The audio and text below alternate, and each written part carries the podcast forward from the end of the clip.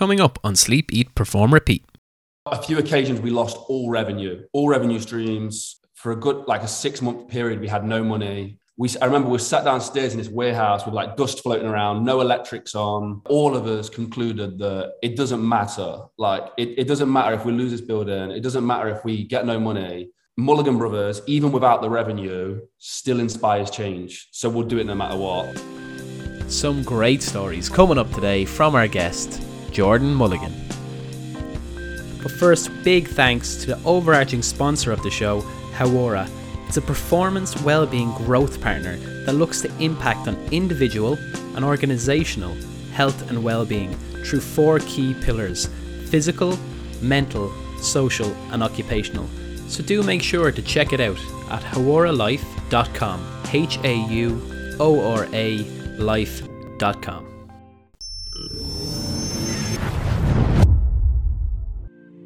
Welcome to Sleep, Eat, Perform, Repeat with your hosts, David Clancy and Kieran Dunn. This is a podcast about high performance. What we are striving to achieve is to figure out what makes high performing individuals tick, why they do what they do, and why they are successful.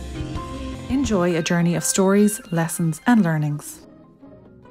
Today we spoke with Jordan Mulligan, CEO of Mulligan Brothers and film director. Mulligan Brothers is a self development platform and community with interviews covering everything from quotes, advice, lessons, and inspiring stories. They've reached over 200 million views and amassed over 1 million supporters on all platforms. Their mission is to inspire change worldwide and help with the development of a successful lifestyle for all. Mulligan Brothers looks to inspire and motivate through story and film. Recent documentaries and interviews include Inky Johnson, Mark Billy Billingham, Jay Morton, Bugsy Malone, Wim Hof, Aldo Kane, Master Shi Heng Yi, Ben Francis, and the Stoltman brothers. Jordan is the CEO and is living his life full of passion and purpose after a personal tragedy. We speak about what the mission of Mulligan Brothers is and the essence behind Inspire Change, their call to arms. We unpack when things don't go to plan, adaptability, and the reflections after those crucible moments, like when cameras don't work during a filming session. Jordan tells us about the process of research for their work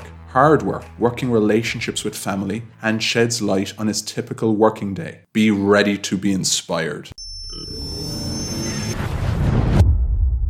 Jordan Mulligan, thanks so much for coming on the show to uh, spend some time with the two of us. How is life treating you these days? Uh, thank you for having me on, first of all. Do appreciate it. And uh, life is treating me very good. I'm just living my dream right now. So yeah, I'm I'm living my best life. It's fucking fantastic. Oh, am I allowed to swear? Well, you've done it now anyway. I've so- done it. That's it comes out with passion, no problem at all. Where are you? Where? That's a nice studio you're in. Whereabouts are you?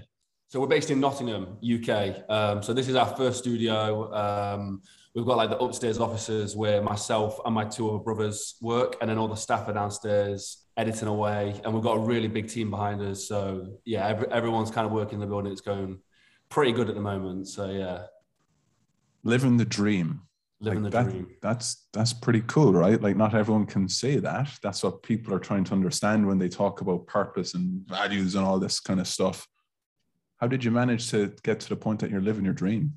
you know, I haven't been living my dream for a long time. So um, for I've always trying to I've been trying to pursue what I thought was my dream. As a youngster, I tried to play basketball to a professional level. I was targeting the NBA, like that was my goal. And life kind of stomped those dreams out a little bit, you know, I had bills to pay, responsibilities. So eventually through just uh, the pressures of life, I ended up doing jobs that I hated. Uh, I was working minimum wage jobs, uh, telesales, door to door sales. I was laboring for this company for years and years, and they used to pay me like half minimum wage. Like I didn't have I didn't have qualifications and stuff, so it was very difficult to get a job. So I was doing that for a long, long time, and then my I, I spoke about this publicly. So my, my son passed away. Um, I was really shit situation at the time my son passed away. Uh, I was running a business that didn't wasn't going so well, and I was also working this job on the side to try and pay for the credit card debt and the bills that was coming through this business. And then my son died, and I was like, I'm not doing this anymore. Like I'm just not going to pursue something I do not want to do. At the time, my brother was running Mulligan Brothers YouTube channel and it, it got like 30,000 subscribers. And he was like, Hey, do you want to come work for me and do something you enjoy? Because I, I used to love filmmaking. And as soon, as soon as I made the first video and, you know, there was a comment on it like, Hey, this really helped me. That was it. It like clicked. I'm like, I'm never going back. And uh, from that point on, it was like, I, I knew exactly what I wanted. And it's just the, the knowing of what I wanted just got deeper and deeper and deeper till today, where like six years on, it's it's who I am now. Trying to inspire change through videos and content. It's me. Like and so yeah, living my dream, man. Absolutely. Every day I wake up and it's just a blessing that I can do this. So just diving in, you obviously faced huge adversity um, with your son, and getting over that must have been very challenging and very difficult. It must take a long time. Yeah how inspiring for you is it now that you're given the platforms with the videos, with your content and your platform to mm. other people to overcome adversity themselves? Massive. It's, it's, it's massive. So one of the things that I said when, when Jacob died, finding Mulligan Brothers and the content creation, it was for me, it was about his name, him not dying in vain. You know, like every piece of content that I create is to help somebody. And it sounds a bit messed up, but for me, it's like Jacob's death means that other people are inspired and motivated and helped in similar situations. So for me, it's about him not dying in vain. And that drives everything, you know, to the, the documentaries we want to do, the films we want to do. That's to, it has to be to inspire change. It has to be to help people. And it honestly means the world. Like one, one comment for me on a, on a video or a, or a message in my DMs will keep me going for like a year. On and I'll go downstairs. I'll tell the staff like, "Hey, some guy just messaged me like, you need to understand this content you're creating. What what's what that video you just made has made somebody lose hundred pounds of weight, or some of the some of the darker ones are people like you know being through similar situations as me. Like, I don't know if I can carry on. Like, I don't know, uh, contemplating suicide like people we get this message a lot like i was contemplating suicide i've seen some of the videos and you know it's really helped me i'm going to seek therapy and see groups. It's like if we've affected one person's life in that way that's that's more than enough for me. But like you said at the start of this like the, the goal is a billion. That's that's the goal to touch a billion people to really affect a billion people um, and have impact on them through film and content. Going back to that first video right? Six years ago you were saying Mm. What was it? What was that process like for you? I mean, kind of putting your stamp on it, finishing it, saying, "Well, look, it's it's out there now." What was that like? So I was I had I had this women's gym that was my business at the time, and we had this wet, dank room in the back of the building, which is like a storeroom. And I said to my brother, I was like, "Hey, we should start Mulligan Brothers Company in there. Like, we should like move into there." We'll work out this room. So we was doing that and we was like leaflet, leaflet dropping in the daytime for my gym to try and get new clients coming through. And then we was editing videos in the daytime. And the the process was a lot of myself and Luke, my other brother, was just talking, just talking about like what we're trying to achieve. And it was the early conversations were talking about where we are now, like what this could be. And we was just talking about Uh, inspiring change, a billion people. And with that vision in sight and really like a vision that's quite far and strong down in, in the future, the content created itself. Like once you know what you're aiming for, it kind of started to create itself. So I knew exactly what Luke, Luke wanted. I knew exactly what Mulligan Brothers and the viewers wanted. And it was quite an easy process at that point to create. I, don't, I was quite decent at video editing. I had a real passion for filmmaking and it, but the vision and the discussions that we had about what we were trying to achieve just created the content. It, and it's it's been that way ever since. And what was the alignment? What were the conversations like? Did you both have the same picture of what the roadmap would look like? Yeah i think we, we egg each other on. So it's like you know we'll start with you know one day we'll make a documentary. Like, like that's probably where it started. You know we could make inspirational documentaries. We could be interviewing athletes and filming athletes and that's that's where we want to aim. Um, and then it would go, well, if we're going to do that, then we need to have our own production studio and we need a studio house and we're going to have staff and then we're going to we need a building to do that out of and a studio. So it, it started to tumble into that, and within a space of about about a month, we were talking about you know studio houses and a, a, production company that could produce inspiring documentaries and inspiring content. And then I, I guess it was just a lot of talking about how important the work was early on because we there was such a small subscriber count if somebody messaged you, it didn't get lost. You know, like now, if somebody messages, it might get lost in a thousand other messages or emails. But a message meant so much back then, and we'd it still does. It still does. But you know, I would see it a lot more often, and I'd see a you'd see a message, and you'd see what it meant, and that would be the conversation for a week. Like, remember that guy, that guy who who who found that video and it helped. That's what we're making videos for. And you know that just be, like became the conversation quite quickly. And that's kind of at the core of the company now is like what people say and how people benefit from what we do is why we do it and how we create the content. Coming up with saying inspiring change in a billion people early days but mm. you know big goals big goals. Yeah. At what point early on in the journey did you guys realize wait a second, this is starting to get some traction and taking off, and this actually is starting to happen, mm. we're going to be able to stay with this? So I think there was two two marker points I would say, and I think people probably think that's ha- you've been handed it on a silver platter here, but I'll, I'll say it anyway because it's an interesting story. I think we, there was around 15,000 subscribers. So this was just before I came on board. I was getting phone calls off all my family, like, George, pick, pick your fucking phone up, man. I was like, I was at, I think I was at basketball and I was like, what's going on? So I picked the phone up and was like, you never guess who just shared a Mulligan Brothers video. And I was like, who, who was it? I was like, Leonardo DiCaprio just shared a Mulligan Brothers video. So my brother Luke had made, uh, Leonardo DiCaprio did a UN speech for uh, climate change. And Luke had like made this video about the UN speech that he did. And on Twitter, um, Leonardo DiCaprio shared it and he put, thanks Mulligan Brothers for making this piece. It really hits home. So like that was a one where it was like, hold on, it's like, you know, like, what's it, what's it, is it seven degrees of separation or it was yeah, like six, yeah. Leonardo, six degrees. Leonardo DiCaprio is like one degree of separation right yeah. now. Like that's just mental. And like that, I think that was a point where it was all like, whoa, shit, this could be, this could be huge.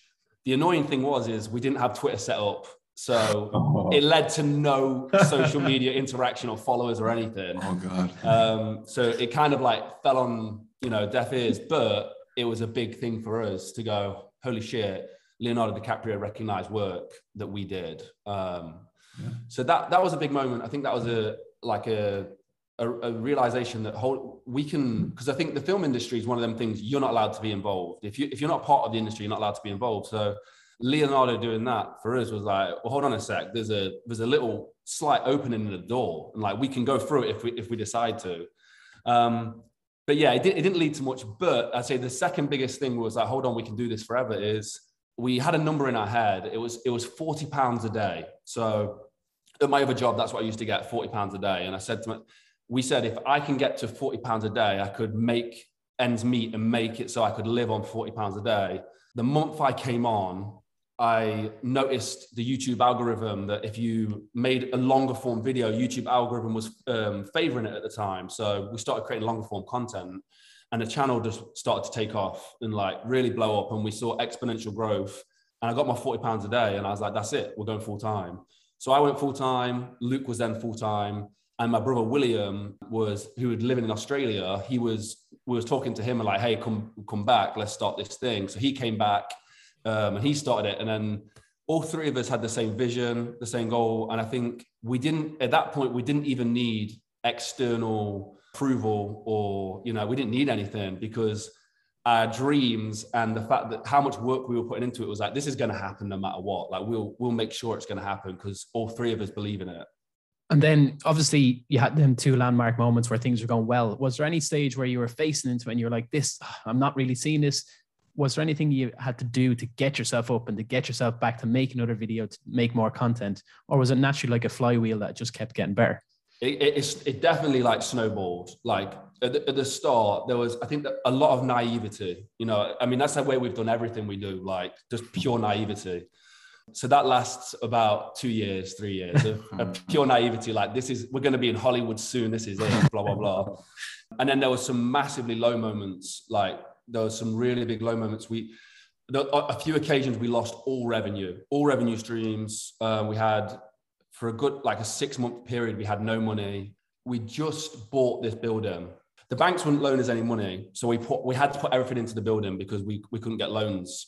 The the building needed renovating. We had so you know it were really up shit's creek without a paddle at this point, and it's like we I remember we sat downstairs in this warehouse with like dust floating around, no electrics on. Yeah, like thinking we're going to lose this building, we're going to lose everything. And we all sat there and was like, what are we going to do? And I remember all of us concluded that it doesn't matter. Like it, it doesn't matter if we lose this building. It doesn't matter if we get no money. Mulligan Brothers, even without the revenue, still inspires change. So we'll do it no matter what. And, and the plan was to get uh, go back to work and each of us to get a job fund Mulligan Brothers so we can still make the content to help people.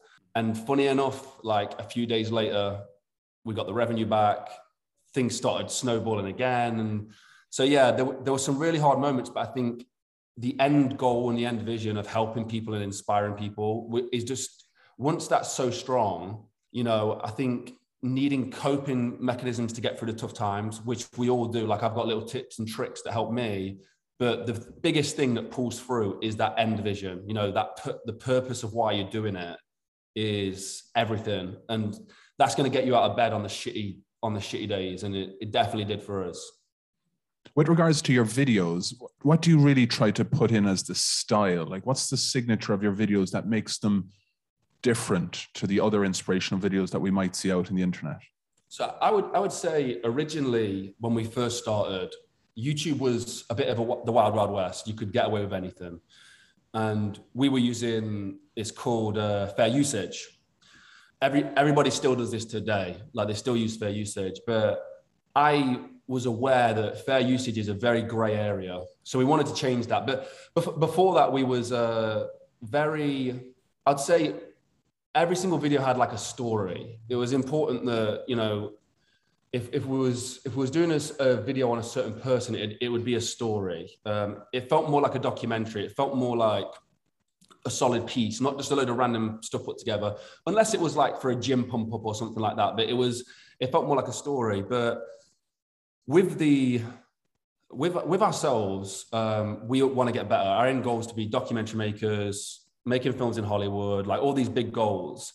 So doing fair usage content like all the other motivational channels on YouTube, is not something that aligns with our end goals. Like we had to change that. So we were very, very keen to start doing documentary style pieces. And, and that meant we had to go film people. And that meant we had to buy cameras and learn how to use cameras and really like hone these crafts and become really good filmmakers.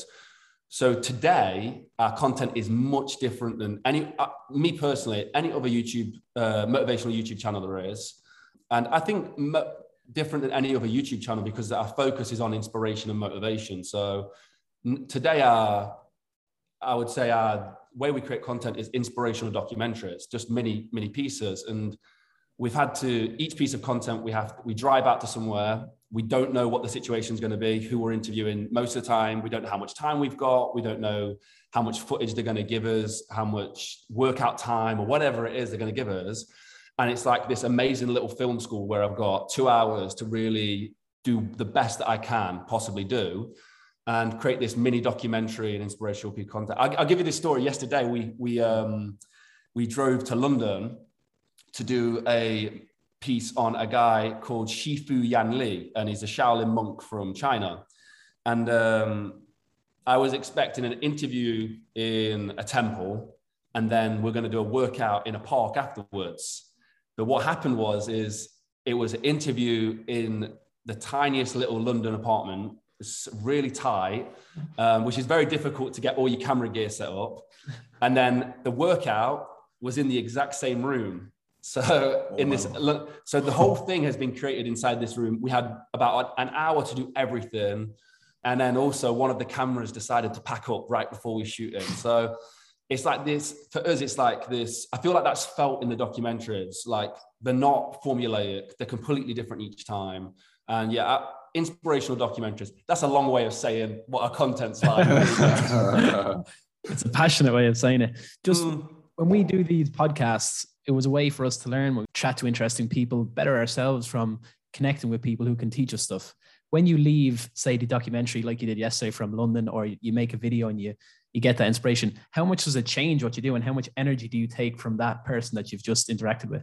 Honestly, like uh, it's like uh, you guys must know, right? Mm-hmm. So you guys do this, fucking loads, loads. honestly, um, it's like a. It, I, I, sometimes I'll describe it. It's like I'm this sponge of other people's experiences and information. Like I get to. It's so crazy so yeah, just yesterday in particular, the guy was like, he, so he was a Shaolin monk, but he was not traditional Shaolin monk. In fact, I think he's kind of against what Shaolin, the Shaolin monastery and the Shaolin monks have become. And he's like this really quite aggressive, in a nice way, but like he's really aggressive and attacks his goals in a really aggressive way. Is that when someone's got something like an overriding like feeling or way of being in an interview, you do take a bit of that away. You do absorb that a little bit. And for me, like I've, I mean, I'm already kind of quite aggressive with the way I, I, I move towards my goals, but it just it just amps it up a little bit. So yesterday I was like a little bit amped up on it, like yeah, let's you know let's get let's get this shit, man. Let's go get it. So and every single time, sometimes I go away and it's like like life changing. Some of the stuff that I hear, I'm like, wow, like this is really changed the perspective and changed the way I'm going to think about certain things. And you know, it's just a big journey because we're going to be doing hundreds and hundreds, maybe even thousands more interviews in the future. And uh, adaptability, right, is something we hear a lot when we speak to high performers. You're in a situation yesterday when you're thinking, I'm in a temple, we've got a great park after, and then you're in a little living room, camera goes kaput five minutes before you're shooting.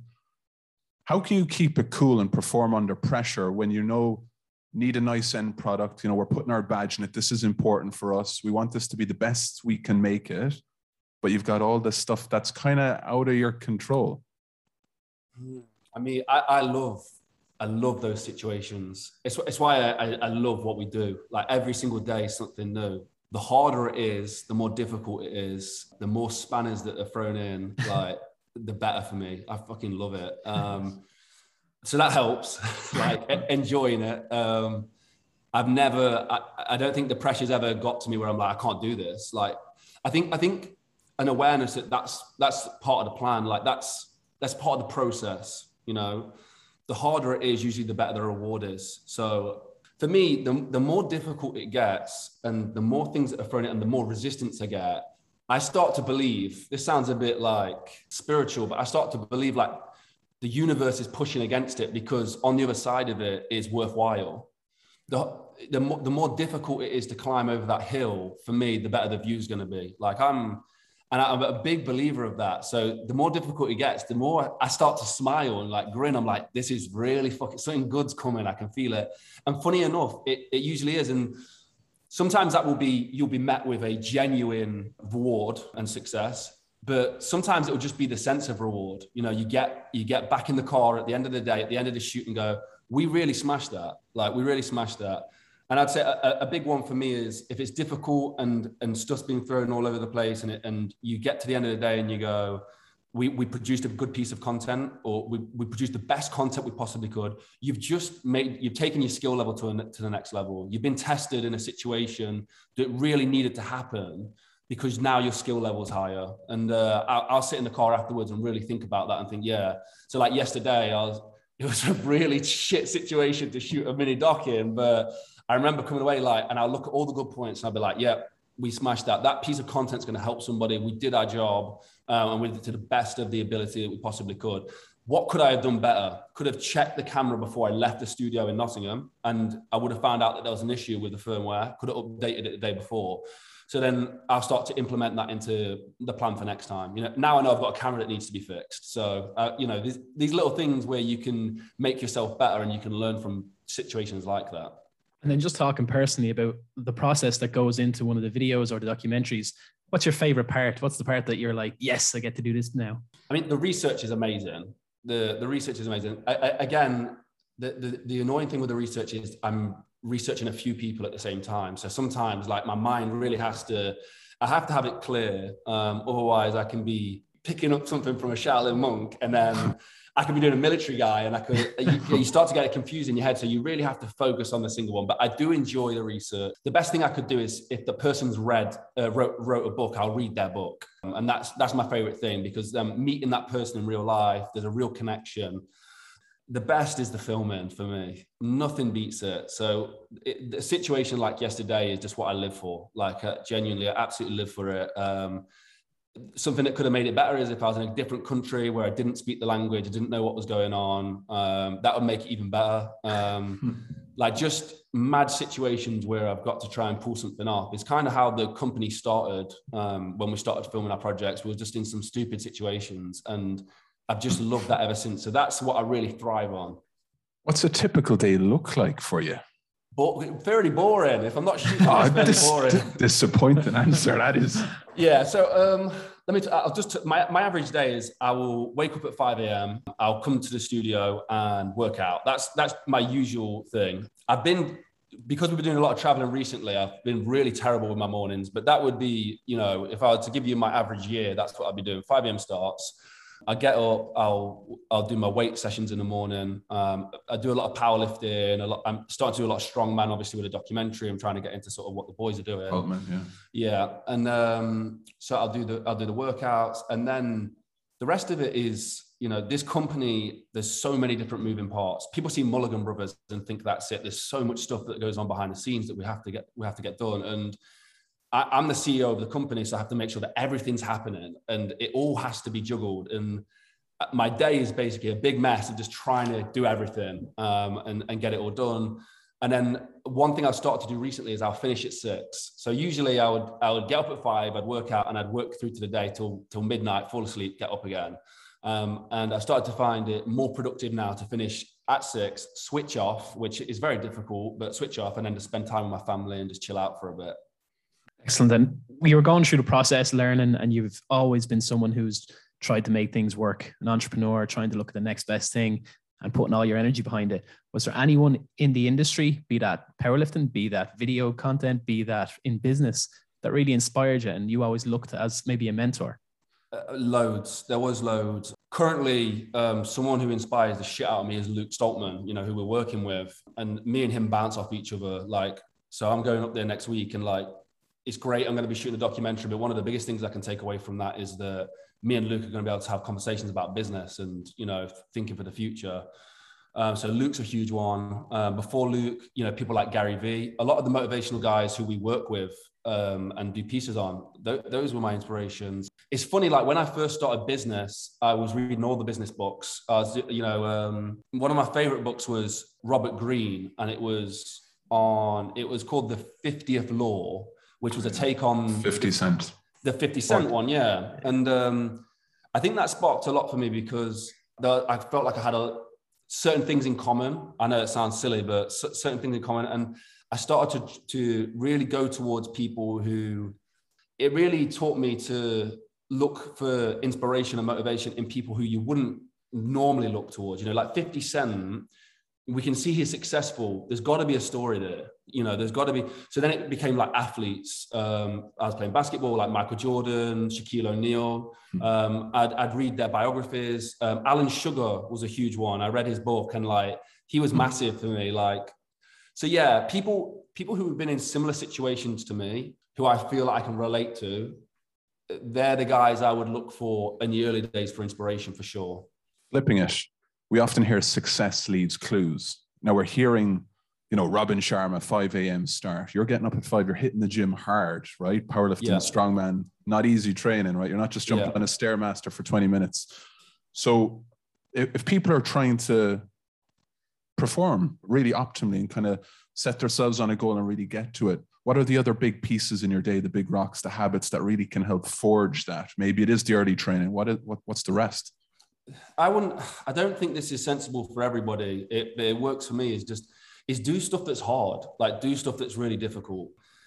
And some people like work smart, not hard, and I, I do agree with that. But sometimes doing stuff that you don't want to do is, for me, that's the sharpening of the tool. That's everything. So like I'll do ice baths in the morning as well, or I'll jump at night. I'll jump into into the lake nearby us, and it's freezing. And it's like I don't want to. I don't want to do that. I, I do in some ways, but you know when I'm stood on the edge of it, I don't want to take the leap into freezing cold water. But it it, it makes me better. Um, it makes me have a stronger mindset. So do stuff that is difficult for sure. And then the other one is just absorb as much information as you can. And we live in a world now, and my job's like this all the time, where I'm busy all the time. Absorbing information is very difficult. I'm very fortunate that I have to for my job. I have to interview people, so I have to absorb information. But if I had free time, I'd be reading books. I, I love watching documentaries. Like I, I, I, do it all the time. Like doc, documentary is my biggest thing. Like I watch docs all the time, and you know, you're getting an insight into someone's life like watch that documentary and really think about the journey that these people have been on and then th- this is the biggest one for me recently is really start to have a self-awareness about every aspect of your life mental health uh, physical um, your relationships that you've got uh, your work your work life really really have awareness aware uh, uh, the biggest thing that i can take away from every single person i spoke to and a big change for me recently is awareness is the most important thing. Like in terms of fixing something that you don't like in your life, awareness is the first thing you need to figure out. And um, sometimes that means sitting down and taking a moment, meditation, um, you know, really having like an introspective look at yourself. So yeah, th- uh, there are a few things, I guess. Then you mentioned relationships, and not many people blend family and life and work life very well. How's the dynamic work for you and how do you keep that good relationship going when shit hits the fan and things don't go it's, your way?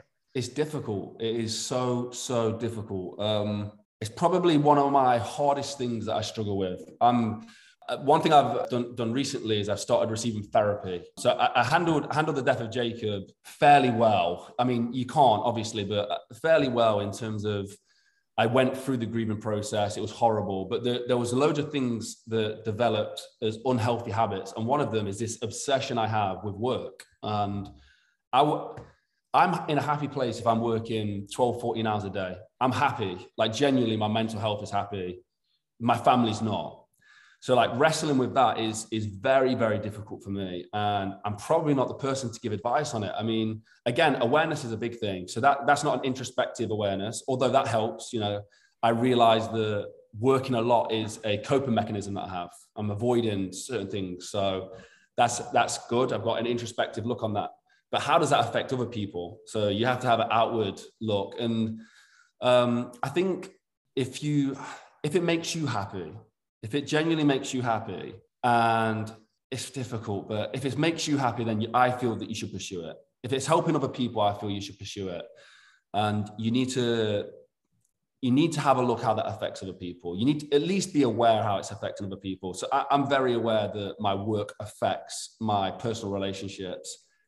And you need to ask yourself, are you willing to pay that price? And it's, you know, it's a bit of a sociopathic I probably I probably am willing to pay that price, which is yeah, it's tough. It, it's hard, man. I don't know what to say to be honest. It's just a very difficult thing. I'd love to know your guys' thoughts on it.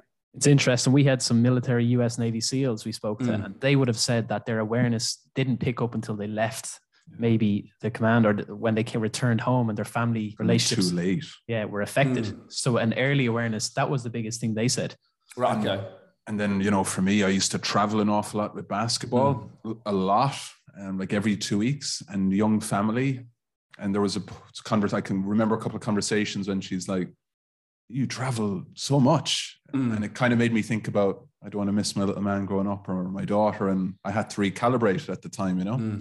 so that's that's i would say somewhere i'm at right now is i am thinking about my son you know I, for world's strongest man i was away for six weeks you know, I've, I've never been away that long before. And one of the tough things was, is whilst I was out there, I didn't think of him that much. Um, so the way the way I work with being away is I don't think about home. I try and put it out as back uh, into the back of my mind because as soon as it seeps in, I'm terrible. Like I, will start to think about my son Jude, and I'll be like, I need to get home. Like I can't. So I, I really have to be quite horrible about it, and you know, I really have to start to think about the film. But you know, it's it's about working whether that lifestyle can work for you guys as, in a relationship and for your families. Like, can I be away for six weeks and then back for six weeks? And that when you're back for six weeks, you're great, and you know you're really present and you're there. but yeah, it's tough, man. Pursue, pursuing something, especially where you are the most invested in it. That's difficult. That's difficult. Other people aren't going to understand the psychology of, of why you want to be a basketball player so badly or why you want to be a filmmaker so badly. It's very difficult to, no one understands what's going on in here for you. So, yeah, awareness helps though, for sure. Yeah, the other thing you said there, being present when you're back, mm. when you're back home. A lot of people will be in the place, in the environment with family, but maybe their their mind is in work and that's the mm. biggest thing. So if you're in work, be there. But when you're home, that's your family time. That's relationship time. Hundred percent. So uh, I spoke to a guy called Cal Newport. I don't know if you've you've yeah, seen yeah. out. Yeah, yeah. Deep work, um, life without email, and uh, he said one of his biggest things was when you finish for work, you finish. So six, if you say six o'clock shut off, you are shut off. You, your phone's down. You're not going to answer emails. You tell people that you're not going to answer emails. You're not going to answer calls, and that's it. And that's been a very productive thing for me. Again, the issue I have is my company's like there's a lot of people who might message for an interview who are massive and I'll get a message off someone say, Hey, do you know these guys have DM'd like what, what are you going to do? They want an answer now. That hurts. That hurts the the six o'clock st- shut off. But um, yeah, if you can be so decisive, and, and then the other thing is up until six, you're going to be a lot more productive. You've not got as much. You've not got till midnight to carry on doing your work. You've got till six. You better get everything finished. So, yeah. So we want to look at an inspirational video, right? But we're we're flipping it. So we touched on Michael Jordan. We all remember that jump shot. Russell slips against the Jazz. Boom! Amazing moment in time. So say a five second clip. You're on court, you're saying you're a basketball player. You nearly made it. What's what's your move? What's that five second clip look like? I'm on, I'm on the floor fighting for the loose ball. That's me. I'm I'm pushing everyone out the way to get the rebound. I'm Dennis Rodman.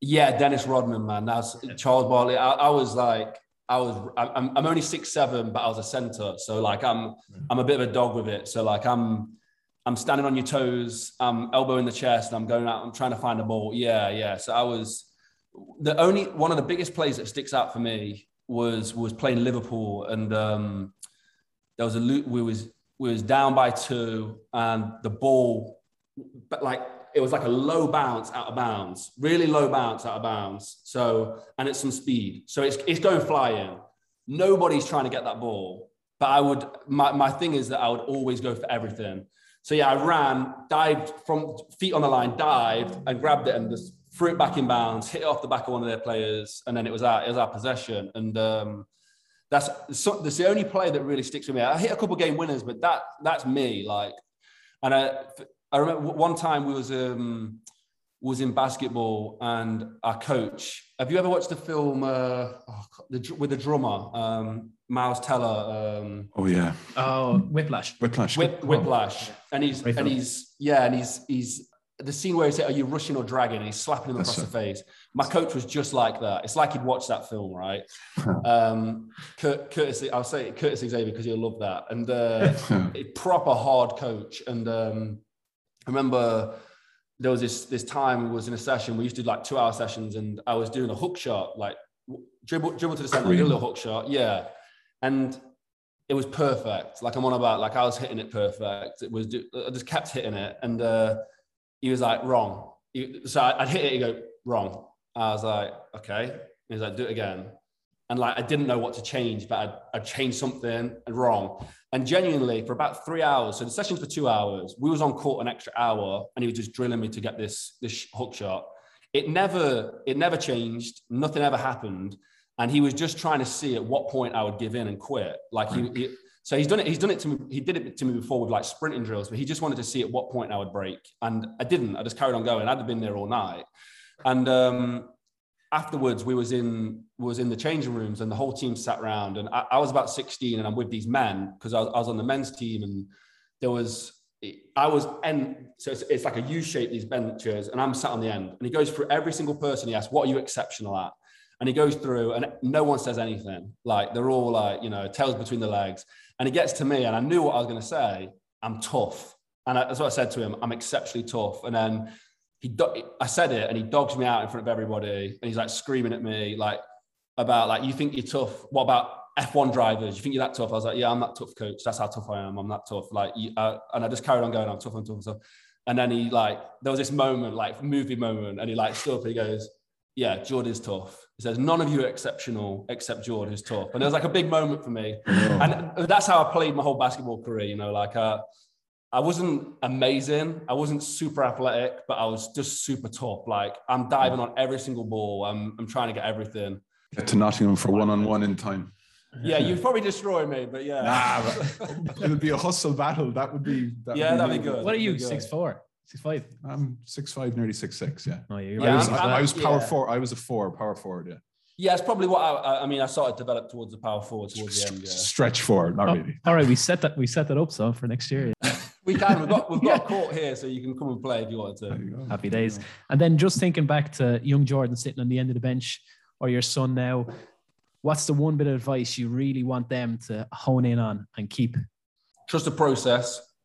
Trust the process. Massive in, in adversity, when everything's against you, if you can really trust the process and you've got that end goal, you'll be you'll be sound. And just work harder than anybody on planet Earth. And I think that's the kind of mentality you've got to have is like, I'm the hardest worker on planet Earth. You know, you hear you hear like high high performing people like Dwayne Johnson or Kevin Hart says it. Um, a lot of them say you won't, or Will Smith, you won't outwork me. And it's like I believe that. I don't believe me and my brothers argue all the time. Who's the hardest worker? I am. I'm the hardest worker by far. He says the same thing. So you know, you've got to have that mentality. You got to be you got to be the hardest worker um, and trust the process. For me, definitely. What's next? What's the next big thing? So the next big thing at the moment is the Stoltman Brothers documentary. So that's what we're working on at the moment. In fact, f- filming for the first documentary is finished. Uh, we, we're, we're pretty much wrapped up. My brother's just in this room behind me. Um, I'm not allowed in there because he's editing. There's a little sign on door. You're not allowed to go in there. Uh, that's a deep, deep work zone that Cal Newport helped us develop in the company. But um, he's, he's editing right now, and uh, the film's getting edited. So that's that's next. Uh, the goals Netflix. Beyond that, we've got we're, we've started shooting the Stoltman Brothers 2 so we're in process of shooting that, and we've got I've got a five year plan to, to become the biggest documentary com- company in the world and documentary producers in the world, and we're on track right now. We've got the first film done this year. We need to start three documentaries, so I need two more docs, and we've got we've got about four in the pipeline. So I just need to get two of them secured and set up, and that will be that. And then and then also a big thing happening next year is we're trying to buy a studio in LA. So that's going to be the next big purchase. Um, just because it's logistically for the YouTube company, we need to be on the West Coast. But yeah, that's probably the next two biggest things that are happening right now. Shaq's coming over to play. so, well, we wouldn't doubt you anyway. When people listen to this, no one will doubt you for them goals. So that's brilliant. Last question. You look at high performers, you look at influential people all the time. And we ask everybody we have conversations with. We want to ask you, Jordan, what does high performance mean to you? I, I think it means being a part of a small percentage. Um, to be a high performer, um, it's it's like an elite class of people that is a privilege to to aim towards. It's something I think everybody's capable of doing, but only few are willing to do the hard work and, and take the path to do it. And uh, if you're there, or if you're considered to be there, you're fortunate. And if you're on the journey there, you're fortunate as well. It's it's a it's difficult, but it, it's if you can start to enjoy that pain and those, those difficult moments and you'll you'll have fun at the top the top of it as well and you'll have fun when everything's going right. And yeah it's a, it's a good place to aim towards that's for sure. Jordan mulligan of the mulligan brothers really grateful. Thanks very much for inspiring us today and inspiring so many. Keep going get to 1 billion, do get to LA. We're, we're following that journey. Thanks very much for your time today. No, thank you for having me on. It's been an absolute pleasure. Thank you for listening to today's episode of Sleep, Eat, Perform, Repeat, a story of high performance. This was brought to you by Hauora, a whole person wellbeing company founded and run from Dublin, Ireland. Find out more at hauoralife.com, spelt H A U O R A life.com. Please rate, review, and share the podcast. Some people want it to happen, some wish it would happen, others make it happen. The GOAT, Michael Jordan.